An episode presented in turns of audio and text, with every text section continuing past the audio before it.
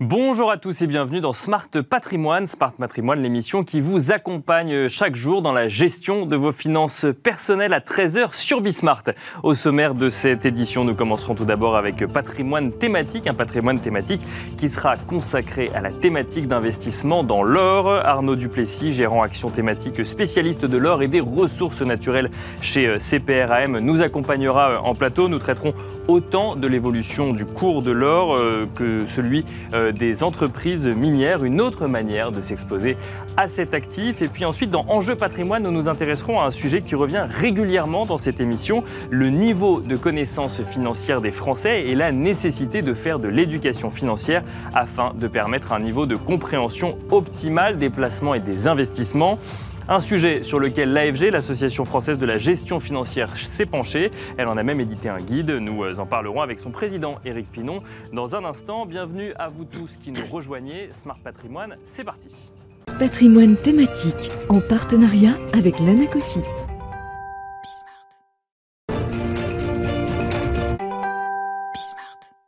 Et on commence donc comme tous les jours avec patrimoine thématique, un patrimoine thématique consacré tous les mardis aux investissements un peu plus éloignés des investissements traditionnels. Et aujourd'hui, nous allons nous poser la question de l'investissement dans l'or, mais on va regarder des façons parfois un peu originales de s'exposer à cet actif, avec notamment euh, les entreprises minières. On en parle avec Arnaud Duplessis, gérant action thématique spécialiste de l'or et des ressources naturelles chez CPRM. Bonjour Arnaud Duplessis. Bonjour Nicolas. Bienvenue euh, sur ce plateau. Alors effectivement, je le disais en introduction, aujourd'hui là on c'est une journée qui est normalement consacrée aux investissements moins traditionnels. Je ne sais pas si on peut parler d'un investissement moins traditionnel pour l'or. En revanche, c'est un investissement qui n'est pas forcément d'actualité aujourd'hui. On parle beaucoup des actions, on parle beaucoup d'autres types de placements. On a l'impression que l'or est un petit peu oublié dans le mix des investissements actuellement.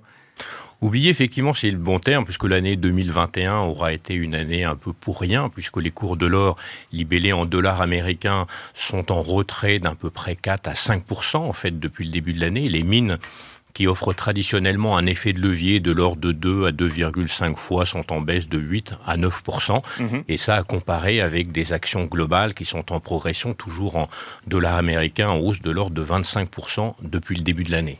Et alors, comment est-ce qu'on peut expliquer ce, désintérêt des investisseurs euh, et ce cours de l'or qui, du coup, a du, a du mal à progresser? Puisque on, a connu euh, la période entre août 2018 et août 2020 où là, il y a eu une forte progression du, du, cours de l'or. Mhm. Donc là, c'est quoi? C'est une période de consolidation indépendante de l'actualité ou au contraire, c'est euh, parce qu'il y a des opportunités sur les marchés actions et que, du coup, de fait, il y a un effet de vase communicant, les investisseurs vont moins sur l'or?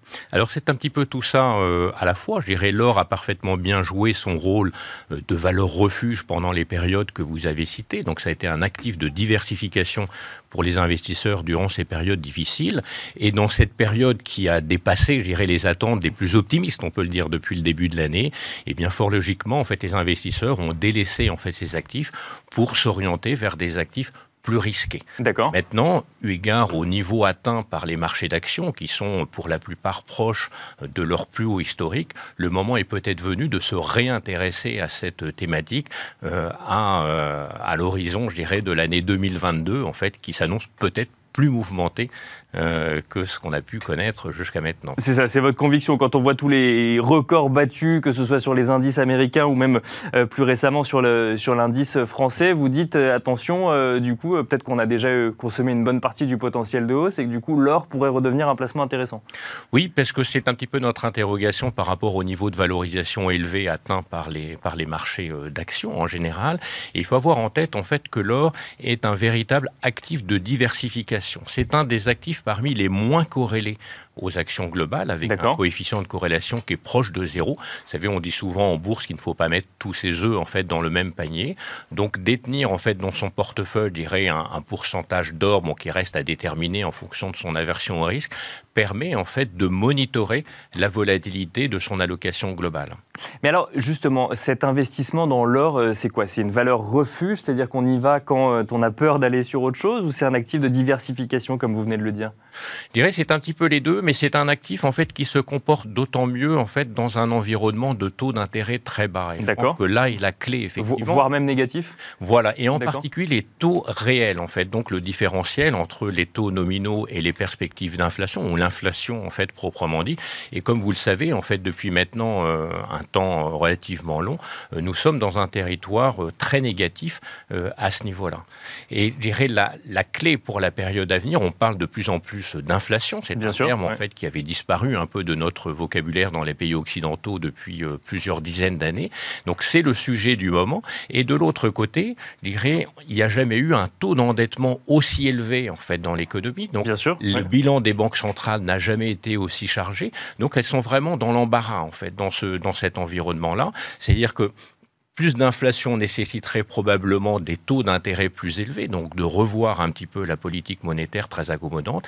Mais en même temps, vu le niveau d'endettement et l'incertitude économique, c'est un exercice qui se révèle très difficile pour les banques centrales et qui pourrait constituer en fait l'environnement un petit peu rêvé pour le marché de l'or, qui, comme vous le savez, l'or est un actif qui ne génère pas de rendement. Bien sûr. Donc, quand on a des taux d'intérêt bas et mieux négatifs, le coût d'opportunité dans la détention d'or est nul en fait. Donc ça rend ce marché beaucoup plus attractif. Donc là, on a bien compris l'environnement de marché. Est-ce qu'il y a des drivers spécifiques au marché de l'or euh, en lui-même pour le coup qu'il faut, qu'il faut regarder quand on veut s'y intéresser? Alors je pense qu'il faut, de nouveau, en fait, il faut vraiment monitorer cette évolution de, taux d'intérêt. D'accord. Bien, bien suivre finalement quelle pourrait être le, l'inversion en fait de la politique monétaire des, banques centrales. On a appris hier donc la, le renouvellement du mandat de, de, de Monsieur Powell. Donc, donc en quelque sorte, ça redonner peut-être un petit peu plus de visibilité au marché, puisque on le connaît, en fait, il est là quand même depuis quelques années. Ça a un petit peu ému néanmoins le, le marché hier, puisque euh, Madame Brennard, en fait, apparaît peut-être comme une personne plus accommodante encore que, encore que, M. Powell. Bien sûr. Donc la nomination de M. Powell, pour logiquement, a provoqué une petite tension en fait sur les niveaux de taux d'intérêt, sur le, dollar américain et donc un, petit peu pesé en fait sur le cours de l'or qui est revenu vers 1805 euh, dollars environ. Mais à partir de là, je pense que le marché pourrait revenir en fait sur une trajectoire un petit peu plus solide. Alors, on, le disait en introduction, on va parler d'entreprises de, hein, euh, associées au cours de l'or, notamment d'entreprises minières. Juste avant, une petite question peut-être un petit peu euh, provocatrice, mais on a vu des, plusieurs articles montrer, comparer parfois le Bitcoin alors en se demandant si le Bitcoin euh, était en train de remplacer l'or comme valeur refuge. Euh, comment est-ce que vous voyez ça, vous qui êtes spécialiste du sujet de, l'or et des matières premières? J'éviterai d'être trop affirmatif en fait sur le Bitcoin parce que vous savez c'est un, actif qu'on ne connaît pas encore Bien sûr, euh, beaucoup. Vous savez on parle du Bitcoin vraiment depuis à peu près une dizaine d'années en fait grosso modo. Euh, l'or est considéré comme un actif refuge depuis plusieurs milliers d'années donc c'est déjà. Donc il a l'avantage historique c'est ça Voilà il y a peut-être déjà l'avantage euh, historique. je pense que ça n'est ce ne sont pas les mêmes investisseurs finalement quelque part qui investissent sur l'or d'un côté ou sur euh, sur les bitcoins en fait, enfin sur les crypto-monnaies. Bien sûr. En fait, de de, de l'autre côté, euh, je pense en fait qu'on ne parle pas de, de la même classe d'actifs. D'accord. Donc, euh, euh, peut-être un rôle de valeur refuge aussi, mais euh, pas forcément pour les mêmes investisseurs et finalement on parle pas de la même chose. Ce que en fait, je ne dirais pas valeur refuge. Je, pense que les, crypto-monnaies, au même titre que l'or, sont des actifs qui sont très décorrélés par rapport au marché. Donc, je pense qu'on peut, on peut effectivement accorder aux crypto-monnaies finalement ce, ce, statut de diversification, comme on peut le voir sur l'or, mais avec quand même des, des vertus ou des caractéristiques qui me semblent très peu comparable, ne serait-ce qu'au niveau de la volatilité, si vous voulez, parce que l'or a une volatilité qui est même inférieure en fait à celle des, des indices boursiers. Les mines d'or sont quand même un petit peu plus volatiles, mais la volatilité des crypto-monnaies est absolument stratosphérique, si vous voulez. Donc un actif défensif enfin, classifier un actif de défensif avec une volatilité de plusieurs centaines de pourcents me paraît un petit peu discutable. Et alors justement, ces mines d'or qui sont un petit peu plus euh, volatiles, donc c'est une manière un peu différente d'investir dans l'or, puisqu'on ne va pas acheter de l'or papier, entre guillemets, et suivre le cours. On va euh, s'exposer finalement à une activité d'extraction d'or. Euh, alors comment ça fonctionne? Ça veut dire qu'on prend des actions d'une entreprise minière? Voilà, donc nous, nous gérons des fonds qui sont investis en fait dans des sociétés minières, donc qui extraient l'or, donc qui bâtissent des mines, qui les exploitent et qui revendent, l'or sur le marché. C'est une façon, plus dynamique en fait de s'intéresser au, marché de l'or. Ce sont des, sociétés industrielles donc qui ont des coûts d'extraction. Les coûts d'extraction globaux de l'industrie minière aujourd'hui, en fonction des facteurs qu'on prend en considération, sont entre 1000 et 1200 dollars par once d'or, donc environ 31 grammes, sachant que les cours de l'or aujourd'hui sont à 1800. Donc vous voyez, ce sont des marges qui sont euh, tout à fait conséquentes. Et ça nous paraît très intéressant puisque en dépit de fondamentaux qui n'ont jamais été aussi favorables euh, pour l'industrie minière, les sociétés minières ont des niveaux de valorisation qui sont proches de leur plus bas historique aujourd'hui. Et comment on explique ça? C'est parce que à cause du désintérêt actuel pour euh, l'investissement dans l'or ou c'est où la raison est différente? Alors déjà, c'est une petite classe d'actifs. Vous savez, c'est une petite classe d'actifs. La capitalisation totale, en fait, des, des compagnies minières euh, orifères, on va dire, c'est l'ordre de 300 milliards de dollars. Donc, vous voyez, on est très loin des 2 trillions de dollars d'une société comme, euh, comme, comme Apple. Donc ça, je pense que c'est un, c'est, un premier point. Ensuite, je dirais, depuis l'apparition des, des ETF adossés à leur physique, je dirais, au, il y a au, début des, des années 2000, euh, bon, il y a eu effectivement une certaine concurrence euh, de ces produits par rapport à l'or. Maintenant, il me semble que c'est un point d'opportunité, enfin une zone d'opportunité à, à, observer pour donner juste un petit point de, de repère par rapport au point haut que les cours de l'or avaient atteint en septembre 2011. Euh, on est aujourd'hui à peu près 5% en dessous en fait, de ces points, et le cours des mines d'or est grosso modo 50% en dessous. Et alors que leur situation... En dessous de leur propre valorisation Non, 50% en dessous du niveau qu'elles avaient en septembre 2011. D'accord. Et en dépit de fondamentaux qui sont aujourd'hui beaucoup plus favorables. Elles sont quasiment pas endettées, elles génèrent beaucoup de cash, certaines commencent même à payer des dividendes importants à leurs actionnaires. Donc c'est une situation qui interpelle et qui bah doit oui, être qui interpelle effectivement et ça s'explique comment? Par des effets de mode peut-être sur les marchés ou euh, oui. Oui, parce que vous savez, on est dans des marchés de, flux, on le voit bien, je dirais, marché de, il y a des, thèmes, en fait, euh, à la fin de l'année dernière, ce sont, par exemple, toutes les sociétés de, qu'on appelait la, la, la, clean tech, en fait. Bien sûr. Il y a un, qui a beaucoup, euh, qui a beaucoup progressé, euh, qui bien reculé, en fait, depuis le début de l'année. après, on passe sur les, les, grandes valeurs technologiques, par exemple. vous voyez, donc c'est une rotation, en fait, une question de, rotation d'actifs. Pour conclure, euh, Arnaud Duplessis, quand euh, on est euh, convaincu par un investissement, j'aime quand même poser la question du risque. Il est où le, risque sur les mines d'or? C'est quoi? C'est un risque RSE qui, peut, qui, qui va, qui va concerner l'épargnant? Alors, le risque RSE existe effectivement, mais je pense que l'industrie minière en est bien consciente. donc, les, les, les, positions environnementales, en fait, de ces sociétés sont quand même très, très convaincantes, me semble-t-il. C'est-à-dire qu'elles ont fait beaucoup d'efforts, en fait, à ce niveau-là. Et c'est tout à fait crucial pour elles, puisque si elles, savent très bien que si elles ne respectent pas en fait ces normes environnementales, le risque qu'elles prennent, c'est de perdre leur licence d'exploitation tout simplement. Donc c'est un intérêt vital en fait pour eux. Le deuxième risque en fait à prendre en considération est aussi un risque géopolitique. Je pense qu'il faut être très attentif oui, elles sont pas en France, ce risque-là. Alors on produit de l'or à peu près partout dans le monde, mais dans des zones plus ou moins sympathiques. Donc je pense qu'il faut apporter une, attention toute, toute, particulière à cet aspect-là. Merci beaucoup Arnaud Duplessis d'être venu euh, nous parler de cet investissement dans l'or et plus particulièrement dans les mines d'or. Je rappelle que vous êtes gérant action thématique spécialiste de l'or et des ressources naturelles chez CPRAM. Et quant à nous, on se retrouve tout de suite dans Enjeu patrimoine. Et c'est parti à présent pour Enjeu patrimoine où nous allons nous intéresser à l'éducation financière des Français. Le sujet revient régulièrement dans les discussions sur ce plateau, notamment pour faire comprendre aux Français qu'ils ont été mal habitués dans leurs investissements et qu'il n'existe pas de rendement sans risque associé. La base même de l'investissement se trouve en effet dans ce couple rendement-risque. Plus vous cherchez du rendement, plus le risque est élevé. Mais des produits comme le fonds euro, dont on parlait hier d'ailleurs, ont ancré l'idée que le rendement était compatible avec un risque minime. Une idée qui témoigne de la méconnaissance des risques et des mécanismes financiers. Quels sont les enjeux donc de l'éducation financière des Français et comment l'améliorer? Nous en parlons avec Éric Pinon, le président de l'AFG, l'Association française de la gestion financière. Bonjour Éric Pinon. Bonjour. Bienvenue sur ce plateau. Alors euh, ce sujet d'éducation financière est un sujet d'actualité hein, dans, un contexte économique où euh, le rendement n'est plus envisageable sans risque. Ce n'était pas le cas il y a une, une dizaine d'années. Est-ce qu'on peut dire que les Français ont été mal habitués avec des produits comme euh, le fonds euro bah, Je pense que les Français ont été mal habitués d'abord euh, de ne pas s'occuper de la gestion de leurs actifs. D'accord. Euh, pour une raison simple, c'est que l'État, à la fin de la Deuxième Guerre mondiale, leur a laissé entendre que éducation, santé, retraite allaient être pris en charge. Malheureusement, la démographie a changé. Je donne toujours ces chiffres sur la retraite, grand sujet qui sera sûrement un sujet politique de l'année 2022. nous avions six travailleurs pour un retraité à la fin des années 50. Nous sommes à 1,6 salariés pour un retraité aujourd'hui. Euh, nous avions des retraités qui vivaient 7 ans après euh, la prise ou la liquidation, comme on dit, de la retraite. Aujourd'hui, ils vivent 20 ans. Donc oui, cette éducation n'a pas été bonne et elle a été d'autant plus difficile à mettre en œuvre que et, le mot qu'on utilise est parfois un mot dangereux. On parle de risque. Je ne sais pas si le mot risque est, le bon marketing. Je pense qu'il faut dire exposition, il faut dire long terme, il faut dire gestion longue.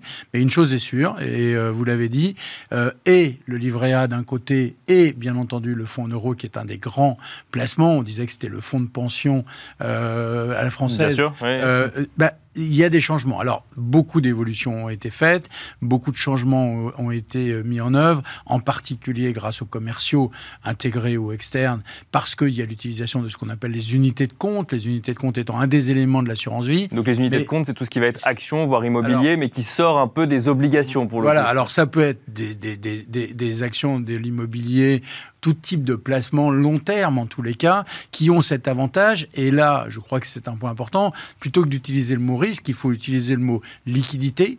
Et vous l'avez dit, effectivement, le rendement sans risque et liquide à la, demande est malheureusement passé de mode. Si on veut quelque chose de liquide, on n'aura pas de rendement. Alors pas de rendement, ça veut dire quoi? Ça veut dire, prenons l'exemple du livret A, pour être encore plus simple, le livret A c'est 0,50 aujourd'hui de rendement, avec une inflation à 2, ça veut dire qu'il y a quelque part une spoliation, une perte Bien sûr, de pouvoir euh, de l'ordre de 1,5%. Oui, mais alors pour autant, le livret A reste un réflexe comme le fonds euro très ancré. Donc qu'est-ce que ça veut dire? Ça veut dire qu'il euh, y a un manque de connaissances financières sur le fait de comparer ne serait-ce que le taux de son livret A avec l'inflation, ou il y a une, une, aversion à tout ce qui peut s'approcher de près ou de loin à des actions ou à des actifs un peu plus risqués bah, Peut-être grâce à des émissions comme la vôtre, on va, on va continuer cette éducation. Nous, nous faisons partie au niveau de l'AFG et l'ensemble des acteurs de la gestion pour compte de tiers que j'ai chance de présider, font partie maintenant du comité éducation financière, dans lequel la Banque de France a pris une grande part à la demande du ministre de l'économie et des finances et bien entendu du président de la République.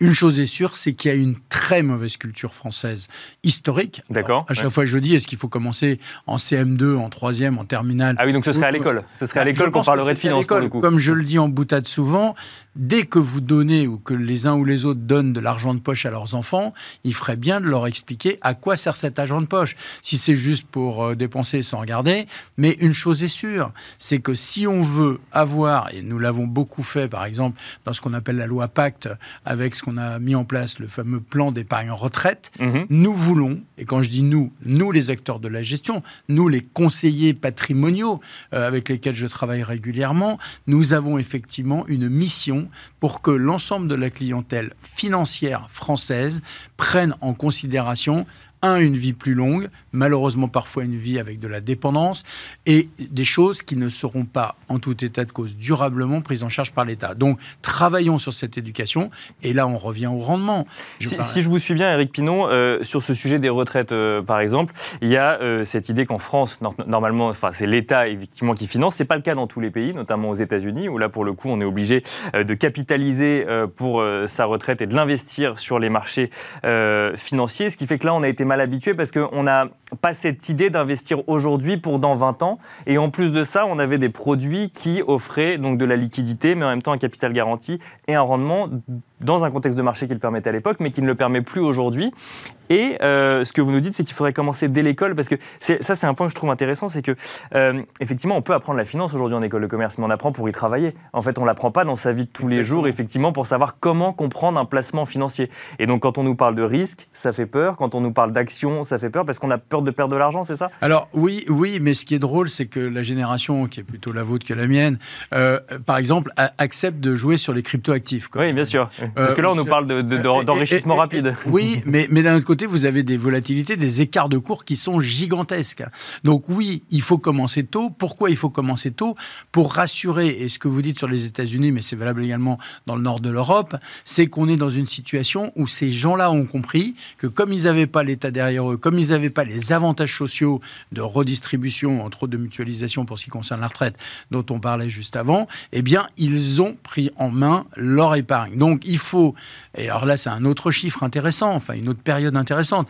Aujourd'hui en France, on ne démarre l'épargne retraite, ou on semble ne démarrer l'épargne retraite, que dans la zone des 50 ans, c'est-à-dire, allez, on va dire 15 ans avant le départ à la retraite. Bien sûr, quand on commence à, à, euh, se projeter dans la retraite. Il est vrai que quand on démarre dans la vie à 20, 25 ans, suivant les études, on est dans une situation où on se dit j'ai pas d'argent pour épargner, mais en fait, il faut vraiment prendre conscience que pour la génération qui arrive, bah, euh, lorsqu'ils partiront en retraite, ils auront 50% de leur rémunération historique. Donc il faut absolument que ça avance. Et moi, ce que je dis, et c'est le travail qui est celui des sociétés de gestion que j'ai le plaisir de présider, c'est ne soyons plus des vendeurs de produits, style les UC qu'on évoquait juste avant, mais des vendeurs de solutions d'épargne. C'est-à-dire posons-nous mmh. une question avec les distributeurs, le monde des distributeurs intégrés que sont les réseaux bancaires ou, assurantiels, et puis les CGP CIF, comme on dit, c'est-à-dire tous ces conseillers externes. Moi, je pense qu'il y a un progrès à faire et je pense surtout que c'est le moment de le faire. Les rendements d'État sont très bas, les rendements sans risque, comme on dit, alors autant j'aime pas le mot risque, autant le sans risque, je veux bien l'utiliser, sont effectivement de plus en plus faibles. Donc, utilisons ça pour faire avancer la, psychologie des gens. Alors, l'Association française de la gestion financière a édité un guide, un guide à destination des professionnels euh, de la finance parce que, du coup, c'est euh, un, un, des credos que, que vous défendez, c'est que, du coup, l'éducation financière doit passer aussi par les professionnels de la finance, ceux qui proposent les produits, c'est ça? Absolument. Alors, là, c'est un guide qu'on a fait, euh, qui a été stampé par la Banque de France avec le, le, le, stamp EducFi, comme on dit, qui n'est pas un, un, un guide promotionnel des produits, pas plus d'un produit que d'un produit Y. Et ce principe des, enfin, ce document des 12 principes d'épargne et d'investir, c'est la prise de conscience avec un petit pie chart ou un petit camembert, comme on dit, de posons-nous les bonnes questions, vérifions où on veut aller sur la destination, et troisièmement, à ce moment-là, on va adapter la gestion. Et comme vous le dites, je crois que c'est essentiel que nos amis distributeurs, que nos amis conseillers, qui ont la chance d'avoir la confiance de leurs clients, je pense que ça, c'est essentiel de le redire. Les clients font confiance à ceux avec qui ils parlent. Mais si ceux avec qui ils parlent sont pas, je le dis avec beaucoup d'affection pour les distributeurs ou les vendeurs, pas aussi bien éduqués qu'on le souhaiterait ou qu'on l'aimerait, eh bien le conseil va être de qualité relativement moyenne. Donc il faut éduquer effectivement l'épargnant, mais il faut éduquer le professionnel de la finance ou le former. voilà, au même titre que quand vous allez acheter une voiture ou quand vous allez chez le boucher, bah, si vous aimez pas la viande rouge, il va vous proposer une viande blanche. Et à l'inverse, si vous voyez une voiture pour la ville, il va pas vous proposer une voiture pour faire la route. Tous ces sujets primaires que j'évoque sont de même nature dans la gestion. Posons-nous les bonnes questions et grâce à ce guide, on espère en tous les cas, et on y a travaillé avec les distributeurs, bah, on va faire ce qu'on appelle dans le jargon moderne du B2B mhm. avant de faire du B2C, c'est-à-dire que la clientèle finale soit bien éduqués grâce à des gens qui eux-mêmes sont des bons passeurs de messages. Et alors justement, vous évoquiez euh, les crypto-monnaies et notamment euh, cette euh, appétence de certains investisseurs plus jeunes pour des produits très risqués, parfois par méconnaissance, parfois par acceptation d'un marketing qui promet de devenir riche ou qui promet une spéculation excessive. Tout ça, ça se fait sur des plateformes en ligne, pour le coup, pas forcément avec un conseiller physique qui aurait pu être formé. Est-ce que ça, du coup, c'est un, risque pour l'éducation financière des Français ou au contraire, ces plateformes en ligne, cette gamification, ça, ça permet quand même d'amener des nouveaux investisseurs vers, euh, vers les placements Je pense que ça les amène vers des bons placements et des nouveaux placements. Euh, malheureusement, ils sont parfois livrés à eux-mêmes. Donc, il faut faire très attention. Je pense que tous ces systèmes modernes qui vous permettent de gérer tout seul, sans conseil, bon, seront demain matin peut-être beaucoup plus utilisés parce que les gens seront devenus plus compétents. Mais une chose est sûre, et ça c'est prouvé, y compris par l'autorité des marchés financiers qui a fait un rapport il y a 2-3 ans là-dessus, c'est que si vous êtes livré à vous-même sans culture financière, à la sortie, malheureusement, vous pouvez avoir de mauvaises surprises. On prend l'exemple des cryptoactifs. La cryptoactif, c'est probablement un très bon placement. Comme vous le disiez vous-même tout à l'heure, ça va peut-être être, euh, la capacité de s'enrichir beaucoup, mais il y a des écarts. Donc, si le moindre écart, et moi je donne toujours ces chiffres depuis plus de 25-30 ans, euh, les plus forts rachats, donc les plus fortes ventes, se font au plus haut euh, au plus bas, pardon, et les plus fortes souscriptions, donc les plus forts achats, se font au plus haut. Pourquoi À l'inverse de, ce qu'il faudrait faire normalement. À, l'inverse de ce qu'il faudrait faire, voire de ce qu'il faudrait conseiller. Donc aujourd'hui, je ne sais pas si le marché est haut ou bas. Ce que je dis juste, c'est que si on a une vision plus long terme, et je crois que cette culture du long terme, j'insiste là-dessus, doit être une part importante de l'éducation financière. Oui, l'argent que vous avez, pour un bout en tout état de cause, de ce que vous épargnez, doit être avec une vision, allez, on va dire à 10-15 ans, qui permet deux choses. Un, d'effacer ces variations trop courtes et deux, d'avoir une stratégie longue qui permettra à la sortie d'avoir un meilleur rendement. Un mot, Eric Pinon, de la situation actuelle. On n'a jamais eu autant d'épargne accumulée sur des comptes à vue, sur des livrets A, sur des assurances vie ou même sur des comptes euh, courants, tout simplement. Et de l'autre côté, euh, on a des entreprises qui ont des besoins en financement, qui ont des besoins d'investissement, qui doivent financer leur relance ou, euh, ou une reprise d'activité. cet enjeu d'éducation financière, il est peut-être là aussi de faire comprendre aux, épargnants que quand on investit dans son assurance vie, en fait, ou euh, dans euh, un PER, son argent va financer des sociétés via différentes façons. Hein. Il y a du capital investissement, c'est un mot qui fait peur. Il y a des actions euh, cotées, c'est un autre mot qui fait peur. Mais concrètement, ça va financer des entreprises. Alors ça, c'est une très très bonne remarque parce que je pense qu'il est utile que les gens comprennent que l'argent qu'ils ont, et qu'on on parle aujourd'hui de 160 milliards de surépargne depuis le début de... Alors, on n'est toujours pas sorti visiblement de la crise Covid, mais enfin, depuis le début de la crise Covid, on est dans une situation où je serais très malheureux, et je dis ça à titre personnel, mais probablement à titre euh, collectif, que la reprise qui aura lieu, le redémarrage qui a lieu déjà, on annonce des 6% de croissance, ne soit pas au profit de tous les épargnants.